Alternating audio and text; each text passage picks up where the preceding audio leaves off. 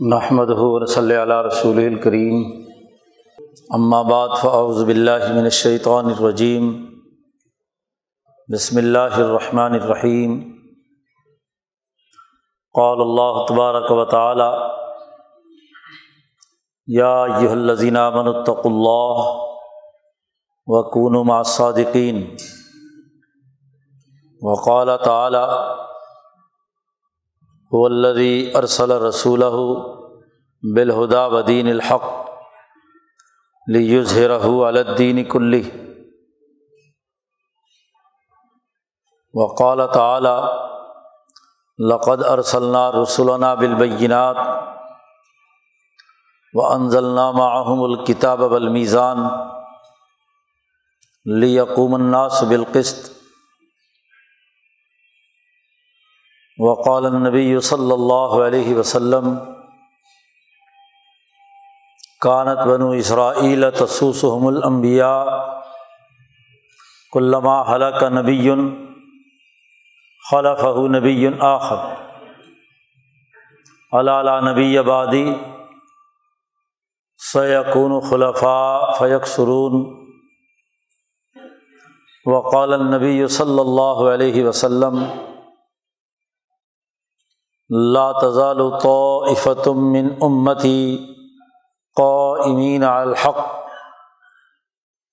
لا یضرهم من خالفهم. وقال النبی صلی اللہ علیہ وسلم خیرکم من تعلم القرآن وعلمہ صدق اللہ مولانا العظیم و صدق رسول النبی الکریم معزز دوستوں کتاب مقدس قرآن حکیم کی تعلیم و تربیت، اس سے نصیحت حاصل کرنا، اپنے اندر وہ صلاحیت و استعداد پیدا کرنا، جو اللہ کی یہ پاک کتاب انسانوں میں پیدا کرنا چاہتی ہے، یہ بہت اونچے درجے کی عبادت ہے۔ قرآن حکیم کا فہم و شعور، اس سے سچا تعلق کا پیدا ہونا، دلوں کو اس کے رنگ میں رنگنا، اس کے مطابق اپنی علمی، عملی اور عقلی، سماجی اور شعوری زندگی کو تیار کرنا، یہ بہت اونچے درجے کا کام ہے۔ خاص طور پر اس غفلت کے زمانے میں، جبکہ دنیا کے باطل افکار انسانی ذہنوں کو مسموم کر رہے ہیں، انسانیت کو انسانی راستے سے ہٹا کر شیطانی اور تاغوتی راستے پر ڈال رہے ہیں۔ ظلم اور نا انصافی کا دور دورہ ہے۔ انسانیت اپنی انسانیت سے محروم ہو رہی ہے۔ شیطنت اور انسان دشمنی اس پر مسلط ہے۔ ایسے ماحول میں کتاب مقدس قرآن حکیم کی تعلیم حاصل کرنا، تربیت حاصل کرنا، اس حوالے سے اپنے اندر مہارت پیدا کرنا، یقیناً دنیا اور آخرت کی کامیابی اسی جد وجہد میں ہے۔ آج کی ضرورت یہ ہے کہ ہم صحیح تناظر میں کتاب مقدس قرآن حکیم کا درست فہم حاصل کریں، اس کے پیغام کو سمجھیں۔ یوں تو کتاب مقدس قرآن حکیم کے حفظ کرنے، پڑھنے، پڑھانے، دروس قرآن کے سلسلے قائم ہونے کا بہت غلغلہ ہے۔ قرآن حکیم کے دروس دیے جاتے ہیں، تفسیریں بیان کی جاتی ہیں، الفاظ اور معنی سمجھنے کی کوشش کی جاتی ہے۔ لیکن اس پر جس تربیت کی ضرورت ہے، عملی طور پر جو کچھ اپنے دل و دماغ میں سمونے کی ضرورت ہے، اس کی طرف توجہ نہیں ہے۔ سب کچھ حلق سے اوپر، پڑھنا بھی، پڑھانا بھی، درس و تدریس بھی، اور تفسیر وغیرہ کے کلاسز بھی۔ اس کے نتیجے میں اپنے اندر تبدیلی پیدا کرنا اور پھر اس تبدیلی کے اساس پر اپنی سوسائٹی کو بدلنا، اپنے اجتماع کو درست خطوط پر استوار کرنا، اپنے سیاسی، معاشی، سماجی امور کو۔ قرآن حکیم کی تعلیمات کے مطابق آگے بڑھانا، یہ ذہن اور یہ سوچ، یہ تربیت اور مہارت آج عام طور پر ہمارے گرد و پیش کے ماحول میں نہیں ہے۔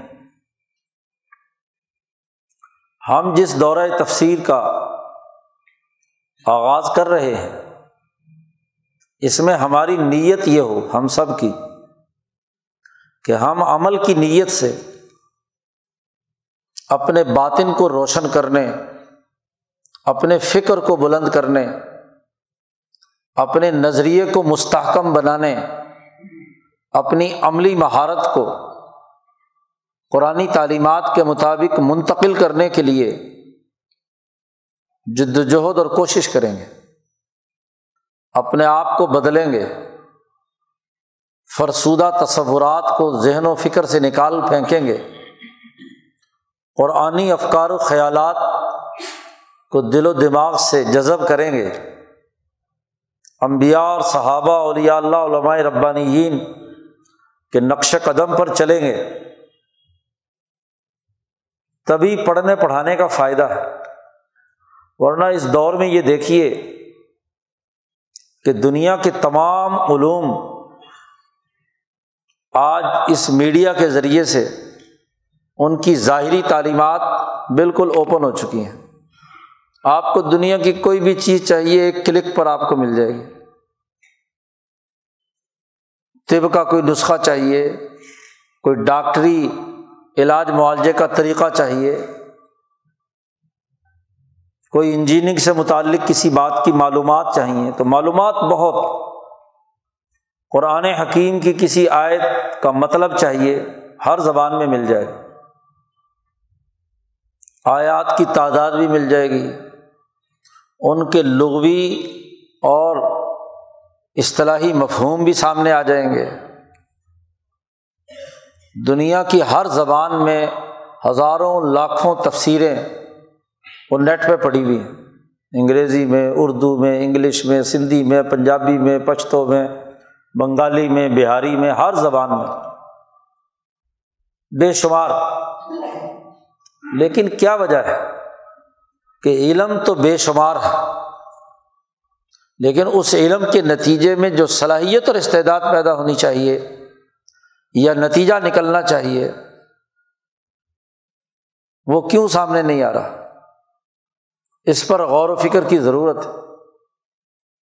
اس مرض کی حقیقت خود نبی اکرم صلی اللہ علیہ وسلم نے ارشاد فرما دی کہ آخر زمانہ ہوگا لوگ قرآن حکیم پڑھیں گے اور بڑی کثرت سے پڑھیں گے، بڑی خوشحلانی سے پڑھیں گے۔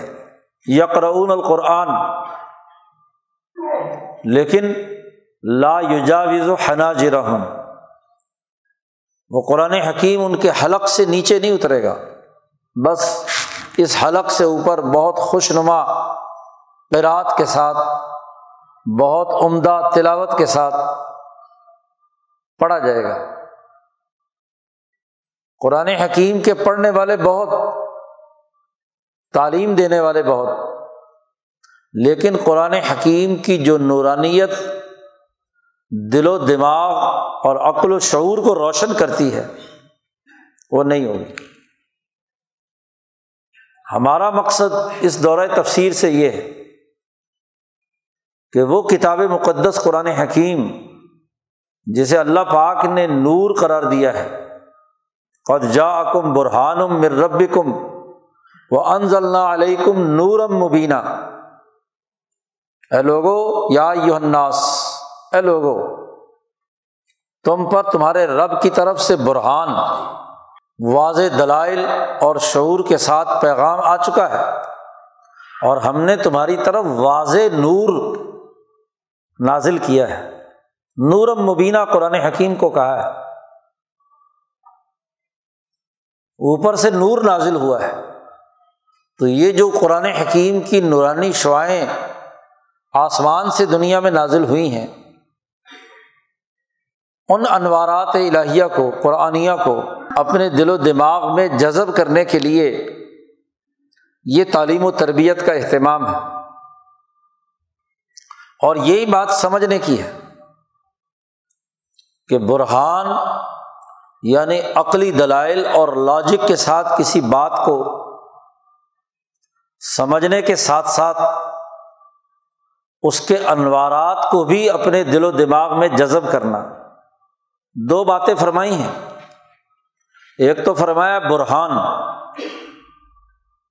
کہ یہ قرآن حکیم برہان ہے اور برہان کی تو تعریف ہے۔ وہ یہ کہ برہان ہر اس دلیل کو کہتے ہیں جس کے مقدمات حقائق اور سچائی پر مبنی ہوں اور بالکل سچے ہوں۔ جیسے روز روشن کی طرح سورج نکلا ہوا ہے تو ایک حقیقت، ہر عقلی دلیل اور لاجک کے دو مقدمے ہوتے ہیں۔ سورا اور کبرا، دونوں مقدمات اگر ضنی وہمی اور شک پر مبنی ہوں، تو اس سے جو نتیجہ نکلتا ہے وہ برہان نہیں کہلاتا۔ برہان وہ ہوتا ہے جس کے دونوں مقدمے صدق پر مبنی ہوں، سچائی پر مبنی ہوں سغرا بھی اور کبرا بھی۔ دونوں چیزیں درست ہوں گی۔ تو اس کا جو نتیجہ نکلے گا وہ بھی درست ہوگا۔ تو کتاب مقدس، قرآن حکیم، وہ عقلی دلائل، وہ شعور انسانیت میں منتقل کرتا ہے، جو حقائق کائنات پر مبنی ہے، انتہائی سچائی پر۔ تو تمہارے رب کی طرف سے ایک تو یہ سچا پیغام آیا ہے، جو برہانی طور پر، عقلی طور پر حقائق کے تناظر میں ایک صحیح اور درست دلائل کے طور پر تمہارے سامنے آیا ہے۔ عقل کو مطمئن کرنے والا ہے۔ اور دوسری بات فرمائی کہ یہ نورم مبینہ ہے۔ محض عقل ہی نہیں، محض دلائل کے انبار ہی نہیں، بلکہ وہ نور جو انسان کے ملکی نور کے ساتھ پیوست ہو جائے، جڑ جائے۔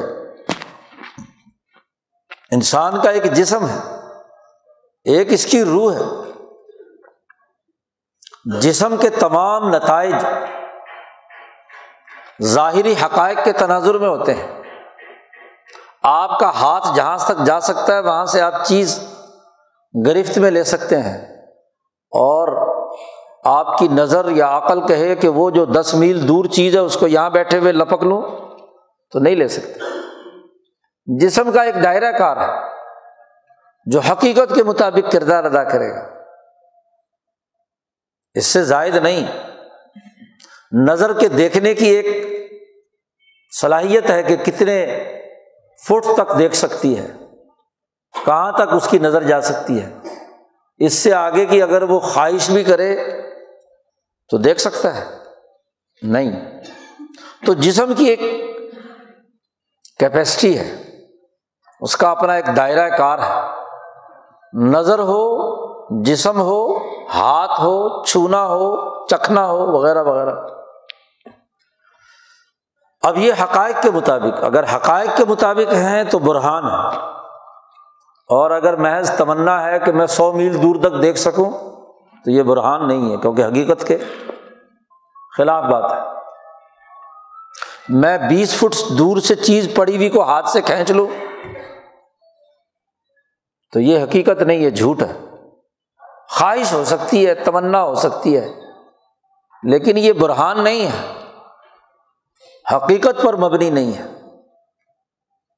کتاب مقدس جسم کے لیے اس کے گرد و پیش کے حقائق کا ادراک اور شعور کراتا ہے کہ تمہارے جسم کی یہ کیپیسٹی ہے۔ جسم کا یہ دائرہ ہے۔ تمہاری عملی تگ و تاز اس تناظر میں ہونی چاہیے۔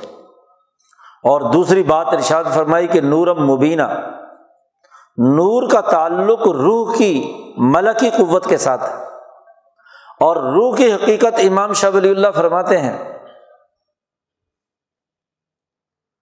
حجت اللہ البالغ میں، باب و حقیقت روح میں، کہ روح وہ حقیقت فردانیت نقطۃ نورانیت، وہ ایک ناقابل تقسیم، ایک حقیقت ہے، جس کے اجزاء نہیں ہو سکتے، وہ ایک ایٹمی طاقت اور قوت ہے۔ ایٹم وہ ہوتا ہے جو ناقابل تقسیم ہو۔ تو ایک ناقابل تقسیم حقیقت ہے۔ اور نقطۃ نورانیت وہ ایک نورانی نقطہ ہے جو روح الکل سے کٹ کر ماں کے پیٹ میں اس کے جسم کے اندر آیا۔ وہ ایک نور ہے۔ اب اس نور کو اپنی طاقت اور قوت بڑھانے کے لیے ایک نور کی ضرورت ہے۔ اور نور بھی وہی ہو جو آسمان سے نازل ہوا۔ تو انزلنا علیکم نورم مبینہ ہم نے تمہاری طرف ایک واضح نور نازل کیا ہے۔ بڑا کھلا نور ہے۔ حضرت الامام شاہ ولی اللہ فرماتے ہیں کہ اللہ نے جب انسان کو پیدا کیا اس کے نسمیں بنائے، اس کی روحیں بنائیں۔ ہر انسان کی ساخ اس کی روحانی، اس کی نفسانی طاقت اور قوت کو وجود بخشا۔ اور وہاں جب اللہ نے اپنی جو پروڈکٹ انسان کے نام پر تیار کی، اس کو چیک کیا کہ اس انسان کی حالت کیا ہے۔ یہ کیسی پروڈکٹ بنی ہے؟ اللہ نے پہلے اپنے ذہن میں، اپنے ارادے میں تو پورا خاکہ اور تقدیر لکھی تھی۔ اس تقدیر کے مطابق یہ انسان بنایا۔ تو دنیا میں ہر تخلیق کار اپنی تخلیق کا جائزہ لیتا ہے کہ پروڈکٹ صحیح بنی یا غلط بنی۔ تو امام شاہ ولی اللہ فرماتے ہیں کہ اللہ نے اپنی تجلی اعظم اس انسانی روح پر ماری، روشنی، تجلی۔ اس کے ذریعے سے پورا انسان کا پورا وجود روشن ہو گیا آدم کا۔ اور اس روشنی سے یہ پتہ چلا کہ اس انسانی جسم کے لیے، اس انسانی روح کے لیے کون کون سی چیزیں مفید ہیں، ضروری ہیں۔ اور کون کون سی چیزیں ایسی ہیں جو مضر ہیں اور نقصان دہ ہیں۔ کن کن چیزوں سے اس انسان کو، اس مخلوق کو بچنا ہے اور کون کون سی چیزیں ہیں جسے کرنا ہے۔ جو تو انسان کے لیے انتہائی لازمی اور ضروری تھی۔ اللہ نے اسے فرض اور واجب قرار دے دیا۔ نماز کے بغیر نہیں رہ سکتا تھا۔ زکوٰۃ کے بغیر نہیں رہ سکتا۔ حج کے بغیر نہیں رہ سکتا۔ سچ کے بغیر نہیں رہ سکتا۔ عدل کے بغیر نہیں رہ سکتا۔ وغیرہ وغیرہ۔ جتنے بھی شریعت مقدسہ میں فرائض و واجبات ہیں، اللہ نے مشاہدہ کیا کہ یہ اس کے لیے لاگزیر ہیں۔ اس کے بغیر انسان کی انسانیت باقی نہیں رہے گی، وہ کچھ اور ہی بن جائے گا۔ تو وہ اللہ نے فرض بنا دیا۔ اور جو چیزیں انتہائی درجے کی مضر تھیں، اس کے لیے نقصان دہ تھیں۔ چوری، ڈاکہ، قتل، زنا، شراب وغیرہ وغیرہ وغیرہ۔ ان تمام چیزوں کو جو انتہائی اس جسم کے لیے، انسان کے لیے نقصان دہ تھی، ان کو حرام قرار دے دیا۔ حرام قرار پائیں۔ اور جو کم درجے کی نقصان دہ تھی، وہ مکرو۔ اور جو کم درجے کے اندر اس کے لیے ضروری تھی، انہیں سنت۔ اور پانچویں قسم وہ کہ کرو تو فائدہ ہے، نہ کرو تو کوئی نقصان بھی نہیں۔ ہے تمام شریعت مقدسہ کے بنیادی احکامات جو اللہ نے کتاب مقدس قرآن حکیم کے ذریعے سے دیے ہیں، وہ پانچ ہی ہیں۔ یا واجب ہے، یا حرام ہے، یا مصنون ہے، یا مکرو ہے، اور یا درمیان میں مباح ہے۔ کرو تو اچھا نہ کرو تو کوئی نقصان کی بات۔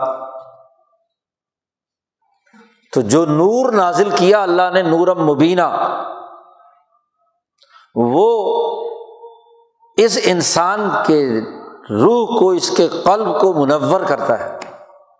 کیونکہ اس کی جو روح آئی تھی، وہ بھی ایک نور تھا۔ اس نور کو ترقی کے لیے وہ نور چاہیے۔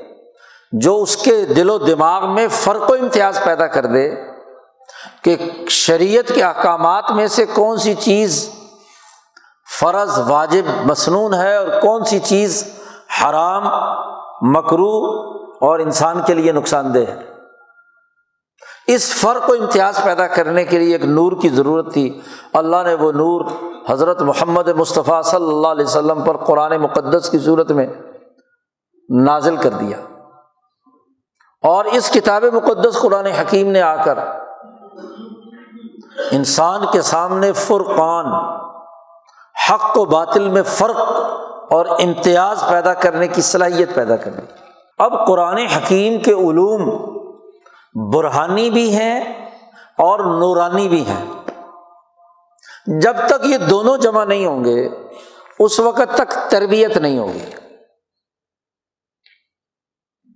امبیا کے علوم نبوت سمجھ میں نہیں آئیں گے، قرآن حکیم سمجھ میں نہیں آئیں گے۔ آج کے اس زوال کے زمانے کی سب سے بڑی خرابی یہ ہے کہ کتاب مقدس، قرآن حکیم کے برہانی علوم تو سب پڑھتے ہیں۔ مدرسے کھلے ہوئے ہیں، مسجدیں کھلی ہوئی ہیں، خانقاہیں بنی ہوئی ہیں، تبلیغ ہے۔ ہاں جی اور پتہ نہیں کیا کیا اسلامی جماعتیں ہیں، اسلام کے نام پر ملک ہیں، یونیورسٹیاں ہیں، کالج ہیں۔ اس کا برہانی عمل ہے، لیکن اس کا جو نورانی عمل ہے، کہ حلق سے نیچے روح کے اندر اس کے اثرات ہوں، دل اور دماغ کو وہ روشن کرے، نورانیت پیدا کرے، اس کی محنت کم کم ہے۔ ہے صحیح، لیکن بہت کم ہے۔ اس کا نتیجہ ہے۔ کہ تمام تر تعلیم و تعلم وہ حلق سے اوپر اوپر ہوتا ہے، محض برہانی ہوتا ہے۔ اور وہ برہانی بھی ناقص اور ادھورا۔ کیوں؟ کہ جب انسان مرکب ہے دو چیزوں سے، جسم اور روح، اور صرف جسم کے تقاضوں کے تناظر میں بات سمجھی جائے تو ادھوری بات سمجھ میں آئے گی نا آدھی بات سمجھ میں آئے گی۔ پوری بات سمجھ میں نہیں آئے گی۔ اس لیے حضرت مجد الفسانی رحمۃ اللہ علیہ فرماتے ہیں کہ امبیا علیہم السلام کے علوم، بڑے بنیادی علوم وہ دو ہیں، علم الاحکام اور علم الاسرار۔ علم الحکام تو وہ ہے جو اس کی ظاہری برہانی شکل ہے۔ احکامات یاد کر لیے، نماز پڑھنا فرض ہے، روزہ رکھنا فرض ہے، زکوٰۃ فرض ہے، حج فرض ہے، وغیرہ وغیرہ۔ مسائل یاد کر لیے۔ شریعت کا یہ حکم ہے، یہ قانون ہے، یہ ضابطہ ہے۔ یہ برہان ہے، یہ قانون ہے۔ سیکھ لیا، پڑھ لیا، سمجھ لیا۔ لیکن ان احکامات کے پیچھے جو نورانی نظام کار فرما ہے جس کا تعلق علم الاسرار سے ہے، وہ غائب۔ یہی وجہ ہے کہ خالی علم الحکام زبانی جمع خرچ ہو گیا۔ زبانی جمع خرچ کا حال تو یہ ہے کہ دنیا بھر کی مسلمان یونیورسٹیوں میں لاکھوں بلکہ کروڑوں تھیسس اسلام کی تحقیقات پر لکھے جا چکے ہیں۔ الماریوں کی الماریاں بھری ہوئی ہیں۔ نیٹ پہ آپ بے شمار موضوعات پر، اسلامی موضوعات پر پی ایچ ڈی کرنے والے ایم فل کرنے والے، تحقیقات کی داد دینے والے لاکھوں کروڑوں مل جائیں گے۔ لیکن علم الاسرار اس کی طرف کوئی توجہ نہیں ہے۔ چونکہ نور، جو نور مبین جو عقل کو روشن کرتا ہے، جو قلب کے اندر روحانیت پیدا کرتا ہے، پورے وجود کو نورانی بناتا ہے، وہ ذہنوں سے نکل گیا۔ وہ قلب پر اثر انداز نہیں ہے۔ اور اس کا اثر اور نتیجہ یہ ہے کہ وہ احکامات خالی خولی رہ گئے، ظاہری رہ گئے، بس اس سے اوپر کی بات نہیں۔ قرآن حکیم کا فہم تو تب پیدا ہوگا کہ جب اس نور مبین کو سامنے رکھا جائے۔ اور یہ بات بھی اچھی طرح سمجھ لینی چاہیے کہ براہین اور عقلی باتیں کتابوں سے آ جاتی ہیں۔ کتاب میں لکھی بھی ہوتی ہیں۔ کتابوں سے کتابوں میں منتقل ہوتی ہیں۔ لیکن یہ جو نور ہے، یہ بہت حساس ہے۔ ہر چیز کو منتقل کرنے کا ایک واسطہ اور ایک ذریعہ ہوتا ہے۔ روشنی منتقل ہوتی ہے ایک جگہ سے دوسری جگہ کس کے ذریعے سے؟ بجلی کے ذریعے سے۔ اب چاہے ایک لوہے کی ایک ریلوے لائن ایک جگہ سے ہزاروں میل دور تک بچھی ہوئی ہو، کرنٹ جا سکتا ہے اس کے ذریعے سے۔ اس کام کے لیے بنائی نہیں گئی۔ اور وہ باریک سی تار بجلی کی اس میں سے کرنٹ کیسے تیزی سے جاتا ہے؟ جی ہزاروں میل دور۔ بلکہ اگر فائبر آپٹک جو انٹرنیٹ کے تمام جتنے بھی راستے اور واسطے ہیں، ان کا ذریعہ بنتا ہے، وہ بالکل ایک معمولی سے بال کی طرح کی تار ہوتی ہے، جس میں بیک وقت کروڑوں کالیں اور کروڑوں ٹریفک اس کے اندر سے گزر رہی ہوتی ہے۔ کیونکہ وہ بنائی اس کام کے لیے گئی ہے۔ تو نور یا روشنی کو منتقل کرنے کے لیے بہت ہی زیادہ کیا ہے؟ حساس۔ ایسا حساس نظام کہ جو انسانی قلوب سے انسانی قلوب میں منتقل ہو۔ وہ کاغذوں میں نہیں ہوتا، وہ کتابوں میں نہیں ہوتا۔ اس علم کا تعلق کتاب سے نہیں ہے۔ اس علم کا تعلق اس نور سے ہے۔ برہان اور اس کی ظاہری شکل تو کاغذ پر لکھی جاتی ہے۔ لیکن اس کی وہ نورانیت، وہ نبی اکرم صلی اللہ علیہ وسلم کے قلب پر جبرائیل نے نازل کی۔ قرآن حکیم کے بارے میں کہا کہ اللہ پاک نے یہ کتاب مقدس قرآن حکیم جبرائیل کے ذریعے سے آپ کے دل پر نازل کی۔ علا قلبی کا آپ کے دل پر۔ نازالہ بہر روح الامین علا قلبی کا روح الامین نے یہ قرآن نازل کیا آپ کے دل پر۔ اور نبی اکرم صلی اللہ علیہ وسلم کے قلب نے صحابہ کے دل پر۔ اور صحابہ کے دلوں نے تابعین کے دلوں پر۔ اور تابعین کے دلوں نے تبا تابعین کے دلوں پر۔ تو دلوں سے دلوں میں منتقل ہوتا ہے۔ کیونکہ انسانی جسم کا سب سے پاورفل سب سے طاقتور ارادوں کا مرکز اور ممبا وہ انسانی قلب ہے۔ نبی کرم صلی اللہ علیہ وسلم نے فرمایا کہ تمہارے جسم میں ایک ٹکڑا ہے۔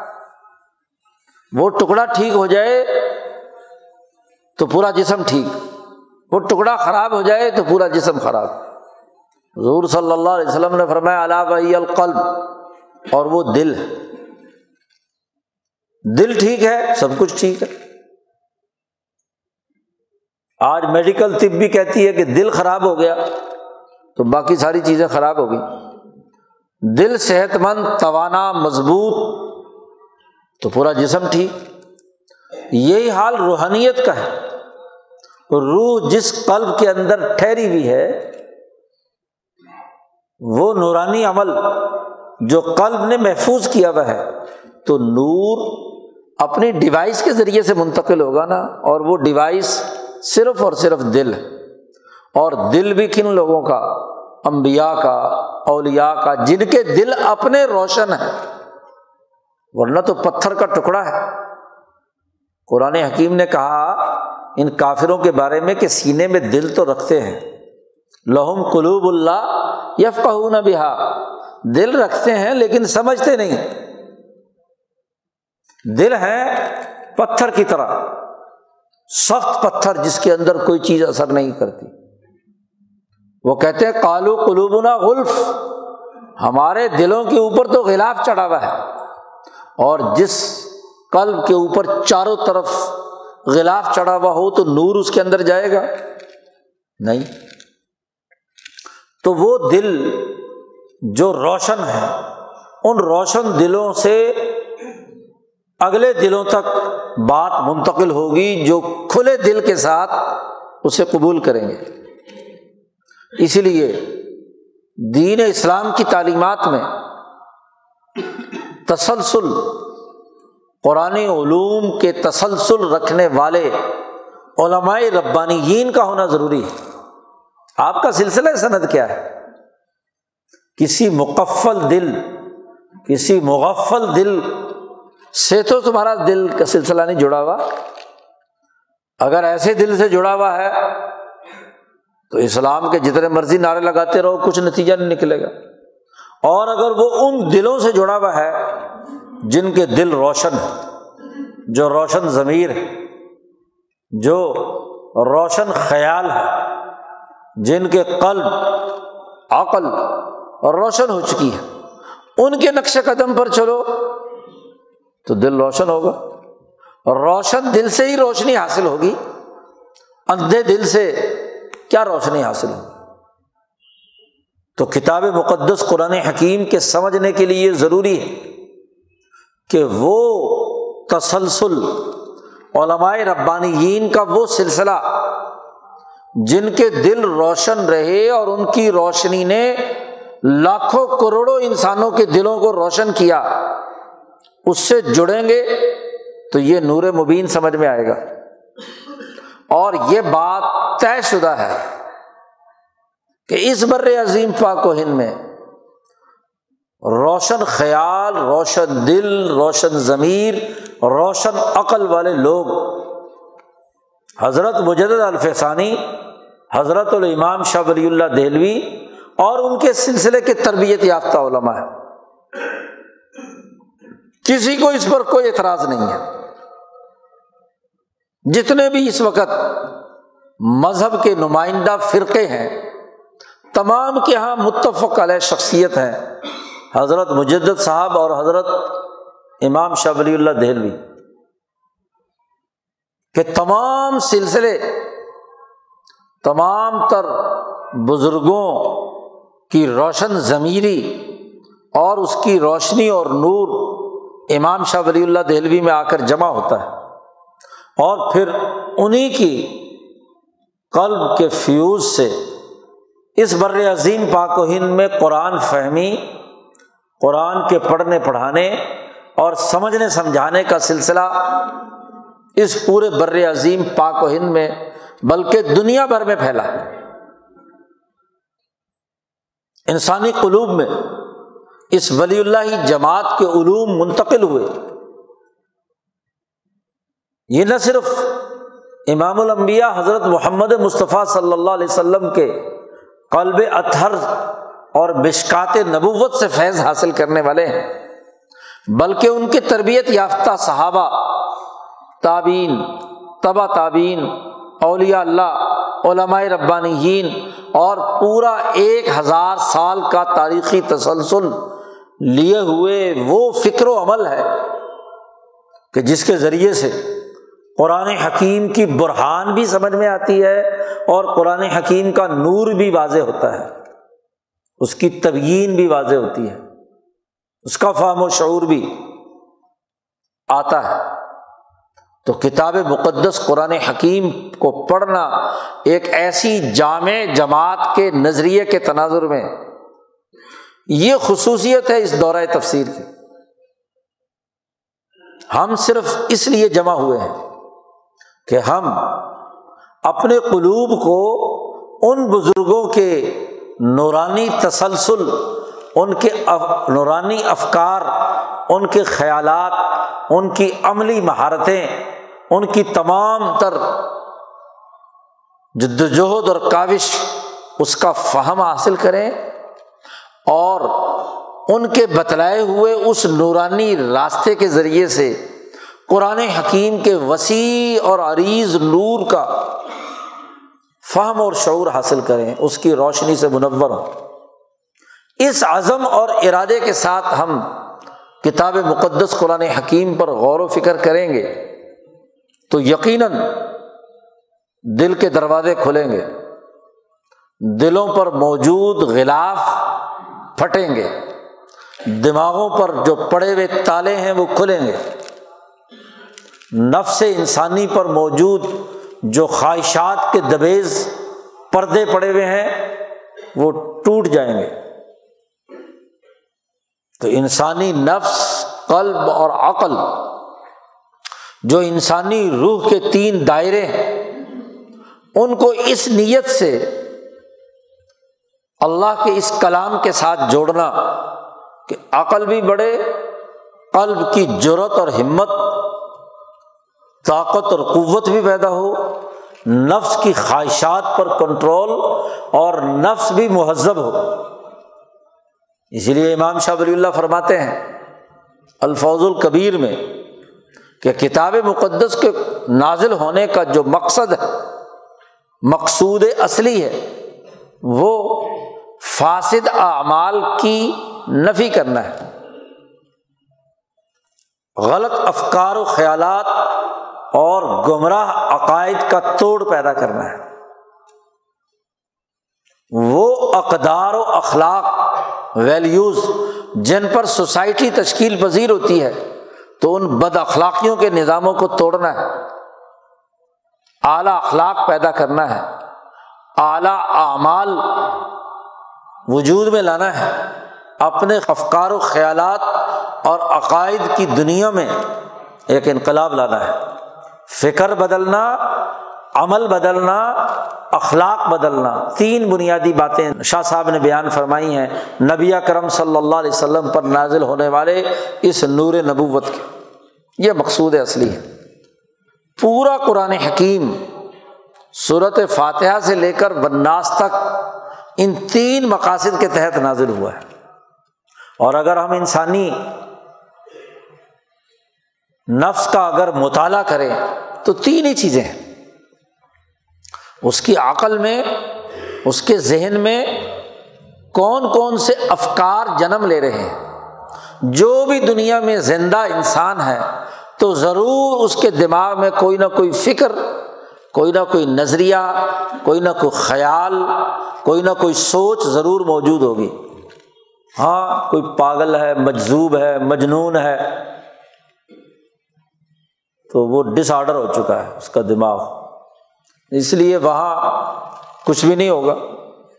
ہوگا تو افکار کا ایسا ہجوم ہوگا کہ جس میں فرق و امتیاز اس پاگل کو نہیں معلوم کہ میں کیا سوچ رہا ہوں اور کیا کر رہا ہوں۔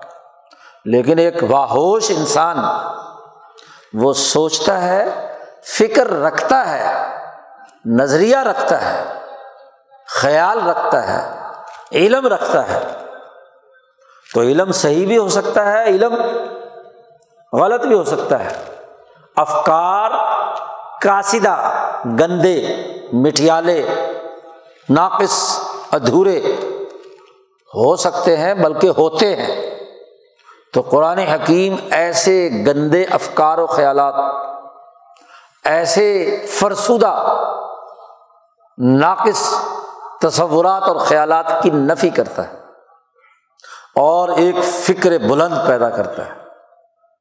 انسانیت کی ترقی کا فکر، پوری سوسائٹی کی ترقی کا فکر، ایک اللہ وعدہ اللہ شریک کے ساتھ وابستگی کا فکر۔ بہت سارے خداؤں سے نجات حاصل کرنے، بہت سارے آکاؤں کا غلام بننے کے بجائے ایک وحدہ لا شریک کا غلام بن کر اپنی آزادی اور حریت کا فکر برقرار رکھنے کا کام۔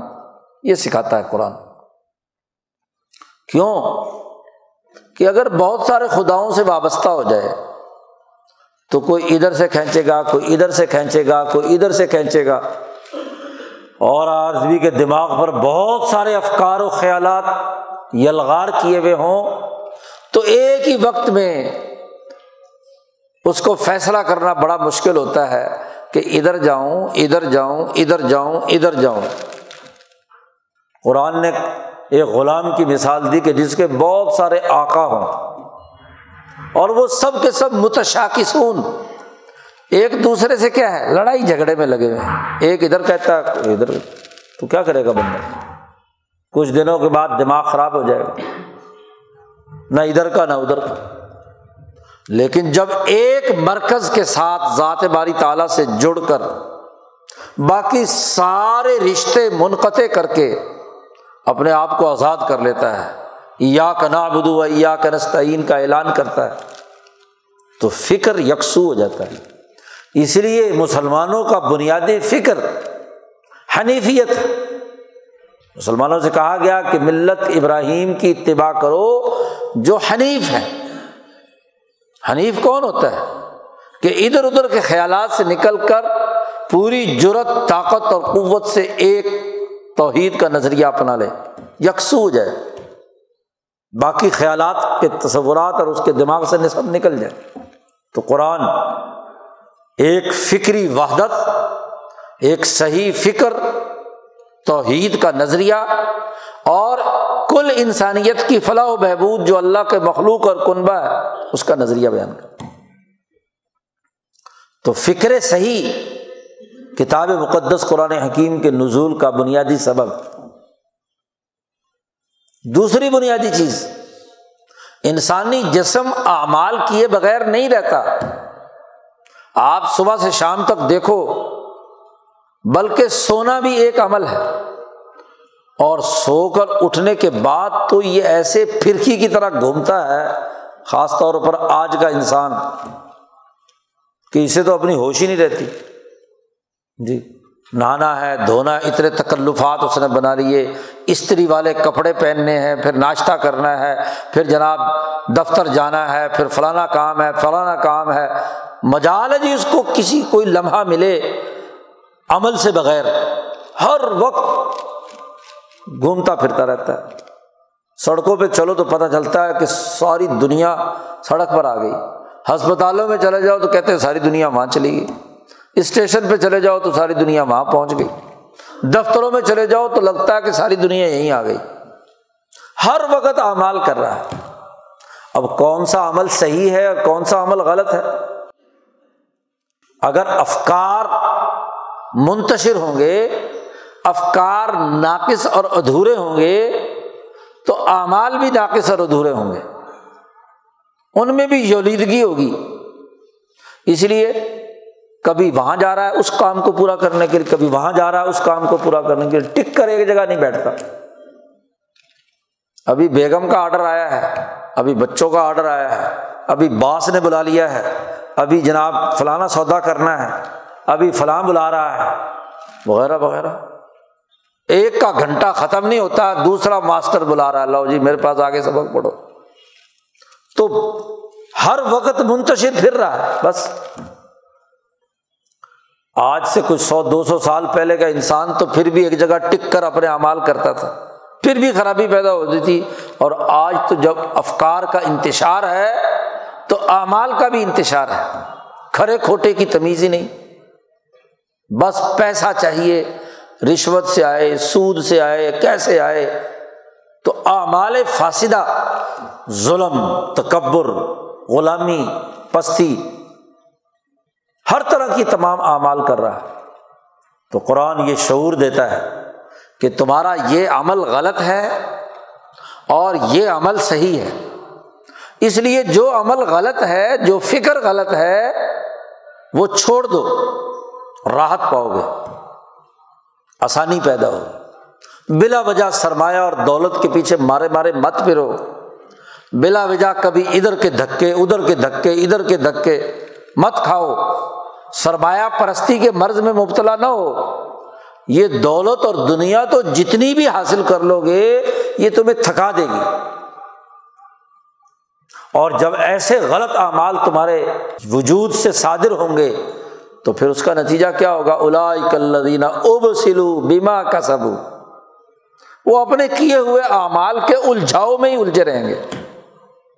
اس سے نکل ہی نہیں پائیں گے۔ تو یہ اعمال کے اندر الجھ کر رہ جانا۔ ایک سچا مسلمان جب قرآن کا شعور حاصل کرتا ہے، اس کی نورانیت سے وابستہ ہوتا ہے، تو اس کے عمل کے اندر یکسوئی ہوتی ہے۔ اور جب کوئی بھی عمل، آدمی پوری توجہ، یکسوئی اور خلوص نیت سے کرتا ہے، تو وہ عمل بڑا پرفیکٹ ہوتا ہے، صحیح ہوتا ہے۔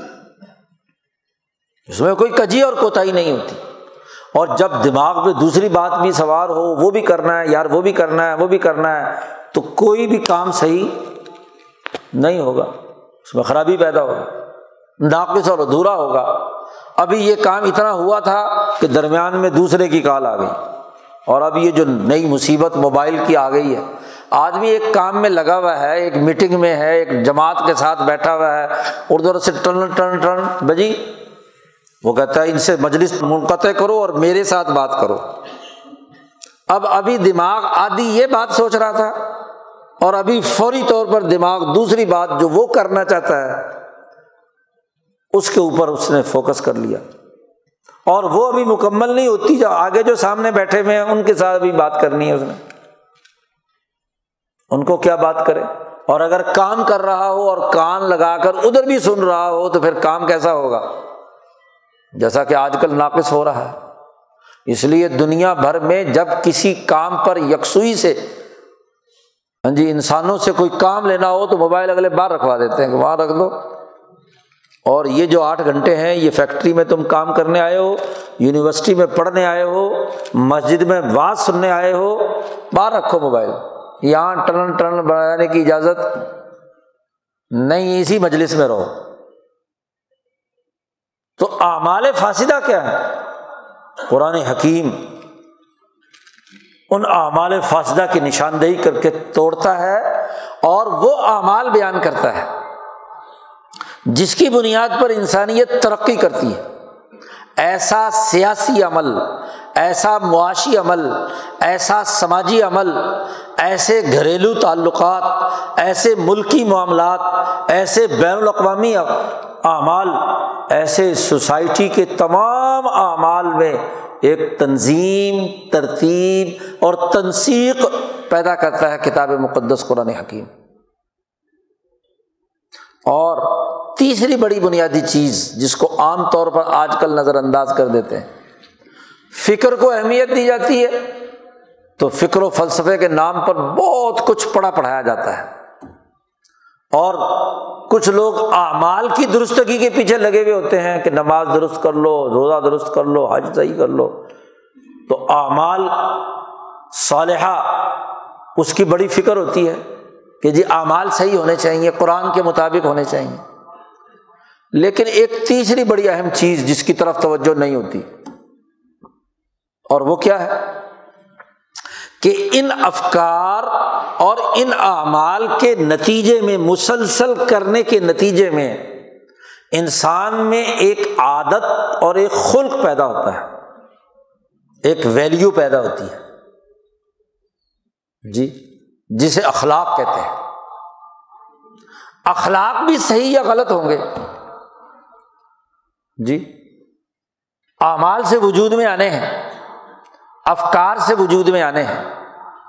اب فکر کو درست کرنے کی بات ہے، اعمال کو درست کرنے کی بات ہے۔ لیکن غلط اعمال کے نتیجے میں، غلط افکار کے نتیجے میں جو بد اخلاقیاں پیدا ہو گئی ہیں، اس کا کیا علاج ہے؟ مریض ہو گیا ہے۔ آج تو آپ نے ارادہ کر لیا کہ جی عمل صحیح کر لو۔ آج آپ نے ارادہ کر لیا کہ آپ کا فکر صحیح ہے، لیکن جو پچھلی تیس چالیس سال کی زندگی گزری اور اس کے نتیجے میں جو بد اخلاقی دل و دماغ اور عقل میں راسک ہو چکی ہے، اس کو دور کرنے کا، اس کا علاج کرنے کا کیا طریقہ ہے؟ خلق وہ ہوتا ہے جو ماضی میں کسی عمل کو مسلسل کرنے کے نتیجے میں آپ کے دل کی، دماغ کی، عقل کی جو ساخت بن چکی، جو اس کی بنت ہو گئی، جس ڈھپ پر وہ ڈھل گیا، اس کو درست کرنے کی فکر کیا ہے؟ صوفیہ کرام اسی خلق کو زیر بحث لاتے ہیں۔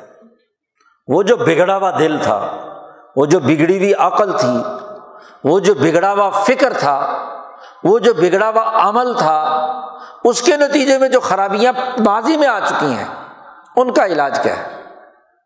ان کو دور کر کے آئندہ چل کر صحیح اعمال کے ذریعے سے نئے اخلاق پیدا کرنا، یہ اہم بات ہے۔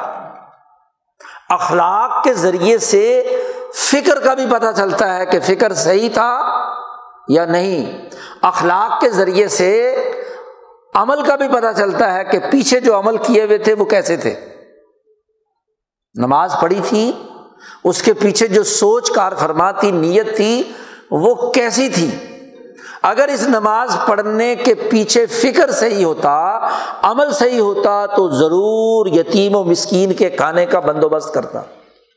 ضرور انصاف پسند ہوتا۔ اور اگر نہیں ہے تو ویل المسلین ایسے نمازیوں کے لیے ہلاکت۔ یہ انسان وہ ہے یوکزب بدین انصاف کا منکر۔ ہے اس نے نمازیں بڑی پڑھی، روزے بڑے رکھے، حج بڑے کیے، عمرے پہ عمرے کیے۔ اور افکار و خیالات بھی بڑے اچھے تھے۔ زبان اور حلق سے بڑے اعلان کرتا تھا پاکستان کا مطلب کیا لا الہ الا اللہ۔ جی کلمہ بھی پڑھتا تھا۔ اس کی پارلیمنٹ کے ماتھے پہ بھی لکھا ہوا تھا لا الہ الا اللہ۔ لیکن اس کے نتیجے میں اس کے اخلاق کیا ہوئے؟ تو اخلاق وہ معیار ہے جس سے پتہ چلتا ہے کہ اعمال کس نیت سے ہوئے تھے، کس فکر سے ہوئے تھے کس نوعیت کے مطابق تھے۔ تو اخلاق کو زیر بحث ہی نہیں لاتے۔ قرآن حکیم ان اخلاق کو درست کرتا ہے۔ اس کی درستگی کا راستہ بتلاتا ہے۔ جو اولیاء اللہ علماء ربانیین ہی جس کی وضاحت کرتے ہیں۔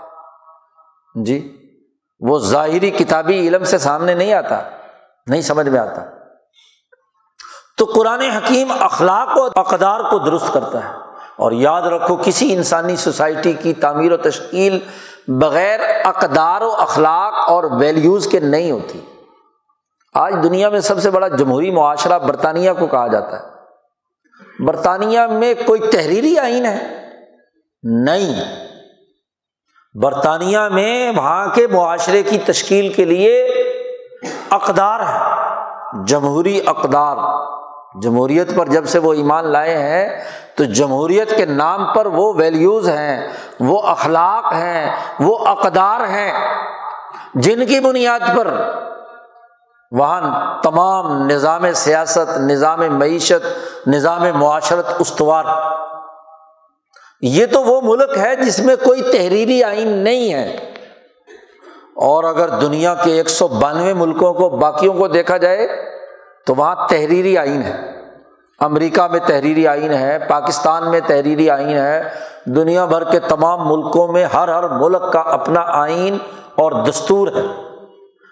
اور اگر انسانی معاشروں کی آئینی اور دستوری تاریخ کا مطالعہ کیا جائے، تو یاد رکھیے، دنیا کی ہر قوم کا آئین اور دستور اس قوم میں جو صدیوں سے چلی آ رہی اقدار اور ویلیوز ہوتی ہیں، آئین اس کے مطابق بنایا جاتا ہے۔ قانون کا یہ بنیادی قاعدہ اور ضابطہ ہے کہ آئینی اور دستوری عمل اقدار اور ویلیوز کے بغیر نہیں ہوتا۔ ان اقدار کی روشنی میں ہی دستور اور آئین بنایا جاتا ہے کہ ہماری یہ ویلیوز تھیں، ان کے تحفظ کے لیے ہم نے یہ تحریری آئین نافذ کیا۔ ہے یہ دستور بنایا ہے۔ اس کا مطلب یہ ہوا کہ انسانی معاشروں کی تشکیل کا مرکز اور منبع بنیادی چیزیں اقدار اور اخلاق ہوتی ہیں۔ اور آج مسلمان اسی سے غافل ہے دنیا کی سامراجی تاغوتی قوتیں انہوں نے جو افکار و خیالات متعین کیے، ان افکار و خیالات اور اقدار کے مطابق اپنا فکر بھی بنایا، اپنا عمل بھی بنایا۔ امریکی، برطانوی فرانسیسی جرمنی سرمایہ دار ملک نے سرمایہ داری کے نظام پر اپنا سرمایہ داری کی اخلاقیات پر اپنا آئین، دستور، سسٹم بنایا۔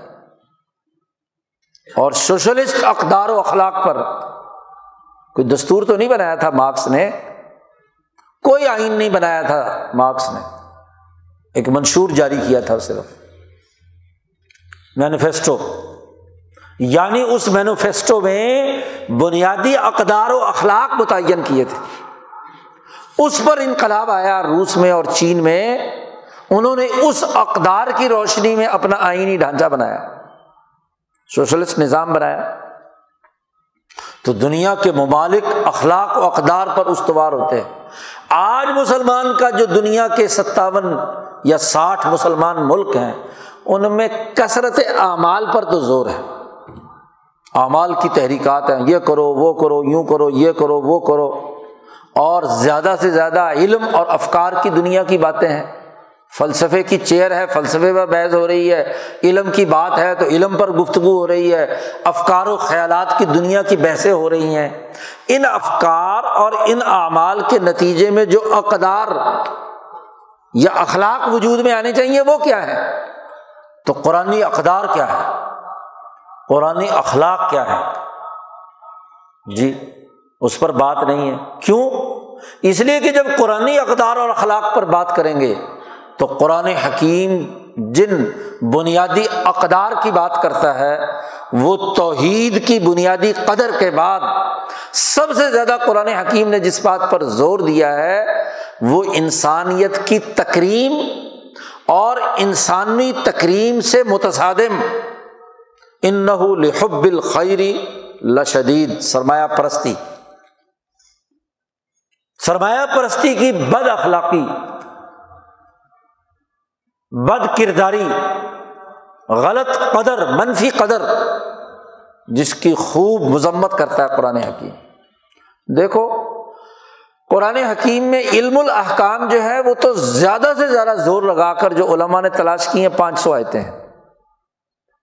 یہ جو باقی چار پانچ ہزار آیات یا اس سے کم و بیش ہیں، وہ آیات ان کا تعلق کس کے ساتھ ہے؟ تزکیر کے ساتھ ہے۔ ان کا تعلق کس کے ساتھ ہے؟ اخلاق کے ساتھ ہے۔ ان کا تعلق ہے اقدار کے ساتھ ہے۔ ایک بڑی غلط فہمی ہمارے دماغوں میں انڈیل دی گئی کہ جی بس اخلاق تو وہ ہوتے ہیں کہ کر لو کر لو، نہ کرو، نہ صحیح۔ عجیب بات ہے۔ دنیا کی قومیں اپنی ویلیوز اور اپنے اخلاق پر کوئی کمپرومائز نہیں کرتی۔ وہ کہتی ہیں اخلاق اور اقدار ہر حال میں اس پر پابندی کرنا ضروری ہے۔ قدر نہیں ٹوٹنی چاہیے۔ برطانوی پارلیمنٹ میں اگر اکاون فیصد ممبران وزیر اعظم کے ساتھ ہیں اور انچاس فیصد اپوزیشن میں بیٹھے ہوئے ہیں، تو وہ ایک ممبر کو نہیں توڑیں گے۔ ایک فیصد کو نہیں توڑیں گے۔ کیونکہ ویلیو ہے، بڑی بد اخلاقی ہے کہ حکمران جماعت کا کی حکومت ختم کرنے کے لیے اس کے ایک ممبر کو توڑ کر اپنے ساتھ شامل کرنا، یہ ویلیو کی خلاف ورزی ہے۔ کسی حکم میں نہیں لکھا کہ آپ اس اسمبلی ممبر کو نہیں توڑ سکتے۔ کسی قانون میں نہیں ہے، برطانیہ میں۔ جی لیکن قدر میں لکھا ہوا ہے۔ بنیادی خلق ہے، ویلیو ہے۔ اس کی خلاف ورزی نہیں ہو سکتی۔ اور ہمارے یہاں ہمارے دماغوں میں ڈال دیا گیا۔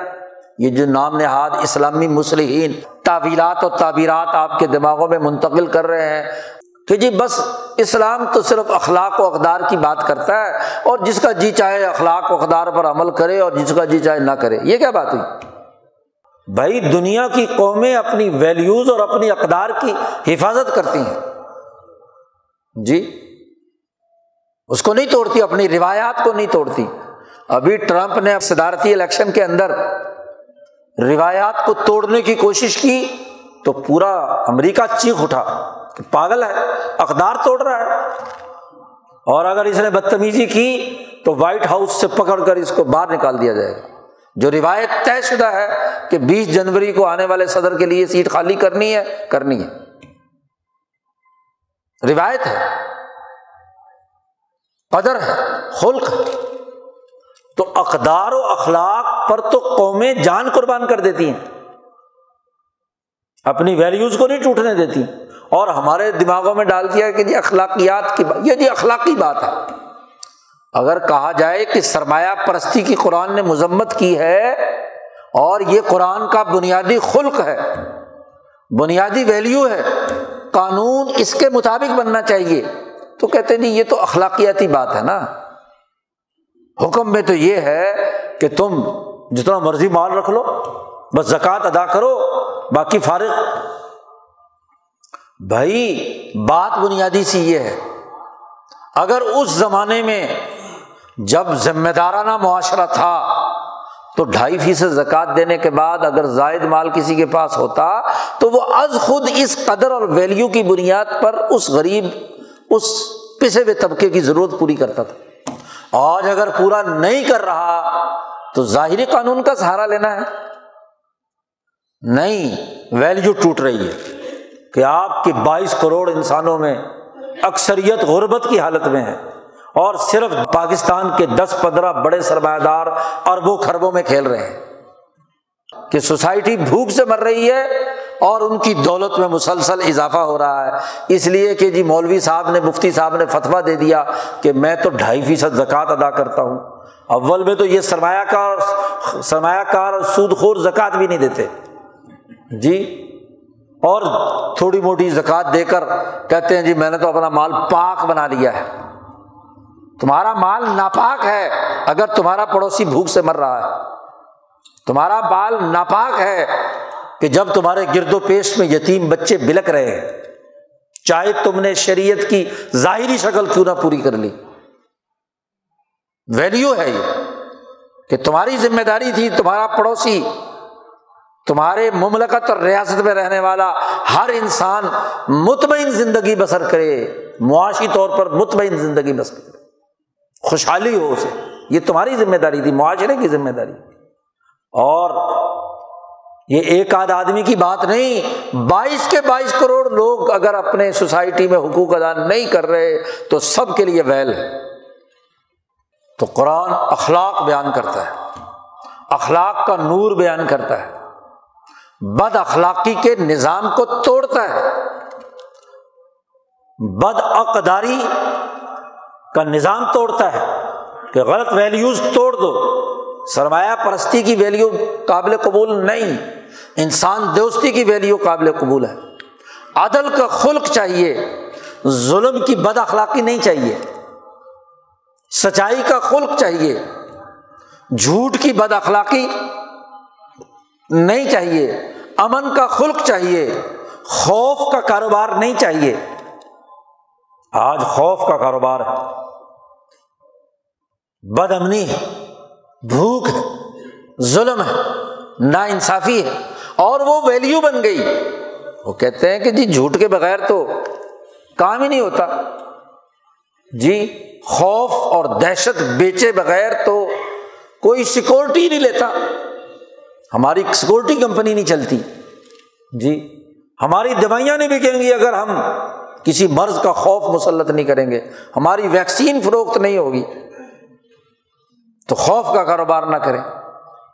تو آپ بتلائیے، قرآن سے متصادم جب یہ ویلیوز ہوں گی کسی سوسائٹی کی، تو وہ قرآن سوسائٹی کیسے ہوئی قرآن یہ عقل سکھاتا ہے۔ تو قرآن حکیم ہمیں سیکھنا ہے کہ ہمارا فکر بھی صحیح ہو، ہمارا عمل بھی صحیح ہو اور فکر و عمل کے نتیجے میں ہمارا خلق بھی صحیح ہو۔ اور ان تینوں کے مجموعے کا اثر سوسائٹی پر ظاہر ہو، تو پھر تو نتیجہ ہے۔ اور اگر سوسائٹی پر نہیں ہے، اجتماع پر نہیں ہے، معاشرے پر نہیں ہے، حقائق کے تناظر میں نہیں ہے، تو جھوٹ۔ یہ حلق سے اوپر اوپر قرآن حلق سے اوپر اوپر حدیث ہے۔ حلق سے اوپر اوپر اسلام ہے۔ تو اعمال کا درست ہونا اخلاق کا درست ہونا، افکار کا درست ہونا، تینوں چیزیں پورے قرآن حکیم کے نزول کا مقصود اصلی ہے امام شاہ ولی اللہ فرماتے ہیں الفوظ الکبیر کے مقدمے میں کہ قرآن کے نزول کا مقصود اصلی یہ تین باتیں۔ تو ہمیں یہاں جو قرآن حکیم سمجھنا ہے وہی نہ اولیاء اللہ کے علوم و افکار کے تناظر میں سمجھنا ہے۔ کہ ہمارا فکر بھی صحیح ہو جائے، ہمارا عمل بھی صحیح ہو جائے اور ہمارا خلق اور اقدار بھی درست ہو۔ اور خلق اور اقدار اور اعمال و افکار صرف ایک فرد کے نہیں، یا یو الناس۔ اور ایک دائرہ ہے، یا یو الزینہ آمن انسانیت میں بھی اور انسانیت سے پہلے وہ جو ایمان لانے والے ہیں۔ بار بار قرآن حکیم ایمان والوں کو پکارتا ہے۔ اور ان کی ذمہ داری عائد کرتا ہے کہ درست ہو جاؤ۔ قولو قول سدیدہ یوسلکم اعمالکم و یغفر لکم جنوبکم اقدار تبھی درست ہوں گے کہ جب تمہاری گفتگو صحیح، فکر صحیح، عمل صحیح، اور اس کے نتیجے میں تمہارے اعمال اور اخلاق بدلیں گے۔ جب خلق بدلتا ہے تو تب عمل صحیح ہوتا ہے۔ آپ ہی بتائیے کہ دنیا میں ایک دفعہ آپ آدمی اچھا کام کر لے۔ ایک آدمی گاڑی چلا رہا ہے، اچھی ڈرائیونگ کر لی۔ بس ایک دفعہ چلانے سے اس کے اندر ڈرائیونگ کا خلق آ گیا۔ بار بار چلائے گا تو پھر اگر ایک دفعہ چلا کر مطمئن ہو گیا جی مجھے اب چلانی آ گئی، دس دن بعد گاڑی چلائے گا تو کہیں نہ کہیں ٹکر مارے گا۔ تو مسلسل صحیح عمل کرنے کے نتیجے میں کوئی خلق اور مہارت انسان کے اندر پیدا ہوتی ہے۔ اس کے اندر صلاحیت اور استعداد آتی ہے۔ اور اگر یہ قلب، عقل اور نفس برسوں غلط اعمال، غلط افکار، غلط خیالات کے رسیا رہے اور اس ڈھب پر یہ پکے ہو گئے تو اس کو بدل کر صحیح خلق پر لانے کے لیے کتنی محنت کی ضرورت ہوگی؟ کتنے مجاہدے کی ضرورت ہوگی؟ یہ جو صوفیہ کرام مجاہدات کرواتے ہیں، اس بد و خلقی سے نکالنے کے لیے اسی لیے کرانے پڑتے ہیں، سالوں لگ جاتے ہیں۔ پھر کہیں جا کر انسان کے اندر وہ اعلیٰ اخلاق اور اقدار منتقل ہوتے ہیں، جس سے اس کا عمل صحیح ہوتا ہے، فکر صحیح ہوتا ہے اور انسانی معاشرہ مجموعی طور پر درست ہوتا ہے۔ اس لیے ہمیں قرآن حکیم اس نقطۂ نظر سے سمجھنا ہے۔ اس دورۂ تفسیر کی بنیادی خصوصیت یہ ہے کہ یہ حضرت الامام شاہ ولی اللہ دہلوی کے فکر، اصول تفسیر جو بیان کیے ہیں۔ شاہ عبد القادر دہلوی کے موز القرآن کا جو انداز اور اسلوب ہے شاہ ولی اللہ صاحب کا جو فتح الرحمان کا انداز اور اسلوب ہے۔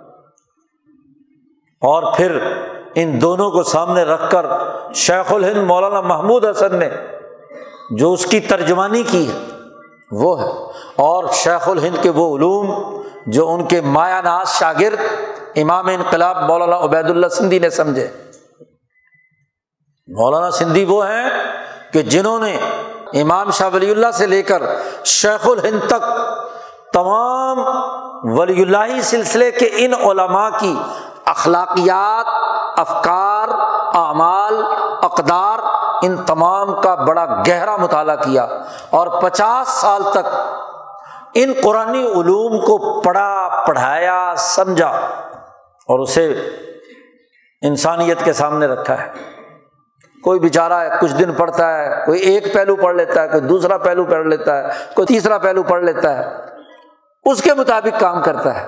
لیکن مولانا سندھی وہ واحد آدمی ہے کہ جنہوں نے ان تینوں افکار و خیالات کو امام شاہ ولی اللہ کے علوم کا جو تاریخی تسلسل، مولانا سندھی وہ آدمی ہے کہ جن کو امام شاہ ولی اللہ کی مجد الفسانی کی ساری کتابیں ازبر زبانی دماغ حافظے کے اندر یاد تھی جی اور بلکہ یہی نہیں، اگر پیچھے چلے جاؤ تو فقہ حنفی، شافی، مالکی، فقہ کی ساری کتابیں دماغ میں ہیں۔ جی چاروں فقہ کی۔ صحابہ کے علوم، احادیث پر گرفت تفسیروں کا۔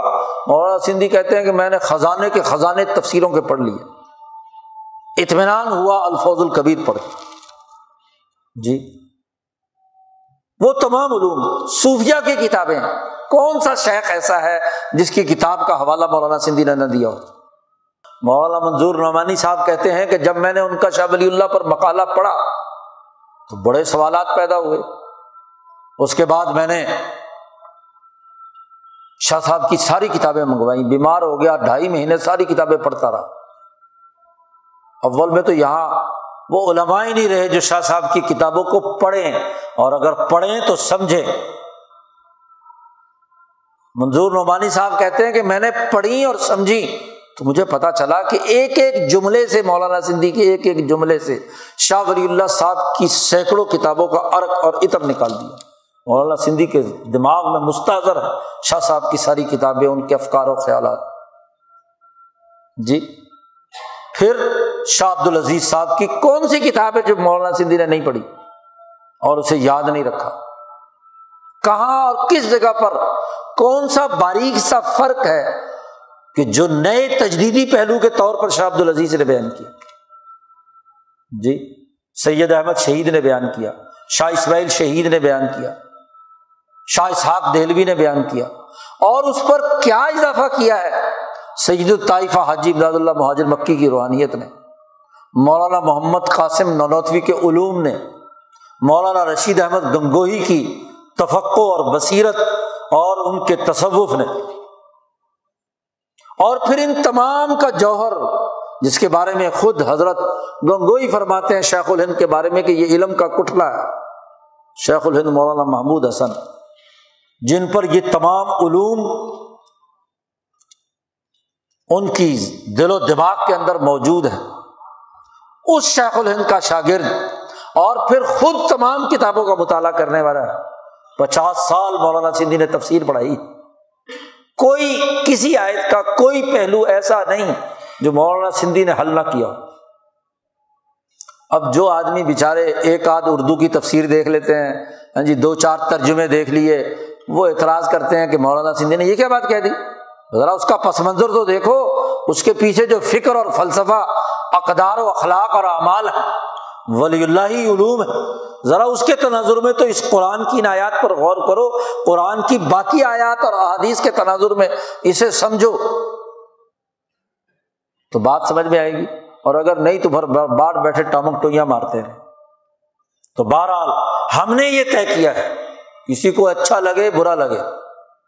ہم نے یہ طے کیا ہے کہ امام شاہ ولی اللہ دہلوی سے لے کر امام انقلاب مولانا عبید اللہ سندھی رحمۃ اللہ علیہ تک قرآن حکیم کا تفسیری اسلوب، قرآن کا فہم اور شعور جو دل و دماغ کو روشن کر دے، اخلاق کو درست بنا دے، افکار کو صحیح کر دے، اخلاق و اقدار کی درستگی کا ایک واضح نقشہ اور نظام انسانی دماغوں میں منتقل ہو جائے، اس ارادے اور عزم کے ساتھ ہم یہ دورہ تفصیل پڑھ رہے ہیں۔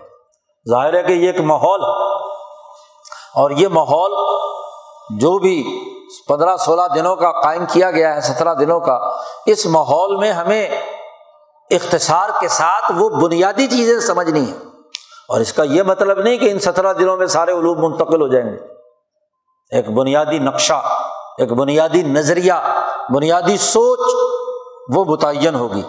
اور اس کا مقصد یہ ہے کہ اگلے پورے سال اس سوچ اور فکر کے مطابق ہم اپنے عقل، اپنے قلب، اپنے نفس اپنے اعمال، اپنے افکار، اپنے اخلاق اور اقدار کو مہذب بنانے، مزید مطالعہ کرنے، مزید سمجھنے، سمجھانے، اس کی دعوت دینے، اس کے لیے جد وجہد اور کوشش کرنے کے لیے کردار ادا کریں گے، تو یہ علوم نبوت ہمارے سامنے آئیں گے۔ یہ دینی علم ہے۔ اس کو جب تک اپنا سب کچھ نہ دو، تو اس وقت تک یہ اپنا کچھ تھوڑا سا بھی جی دے دے تو بڑی بات ہے۔ اور اگر کہیں کہ جی باقی کام بھی ادھر ادھر کرتے رہیں اور پھر کچھ یہ بھی آ جائے، تو ایسا تو دنیا کے باقی علوم میں نہیں ہوتا، تو علوم نبوت میں کیسے ہوگا؟ اس کے لیے تو زندگی وقت کرنی ہوتی ہے۔ اس کے لیے تو نظریات درست کر کے جدوجہد کی اس شاہراہ پر مسلسل عمل کرنا ہوتا ہے۔ وہ راہ یقین کا مسافر جسے زاد باری تعالیٰ تک پہنچنا ہے، اسے اپنی پوری زندگی اس راہ یقین کے اوپر مسلسل اپنے آپ کو چلانا ہے۔ تبھی ربنا آتنا فی دنیا ہنسنا اور تبھی ہاں جی فی الآخرت حسنا کا حصول ممکن ہے۔ اللہ تعالیٰ ہمیں قرآن حکیم کا فہم اور شعور نصیب فرمائے، اس کی نورانیت سے مستفید ہونے کی توفیق عطا فرمائے، افکار و خیالات، اعمال و کردار اور اخلاق و اقدار کو درست کرنے کی توفیق عطا فرمائے۔ وہ آخر داوانہ الحمد للہ رب العالمین۔ اللہ وسلم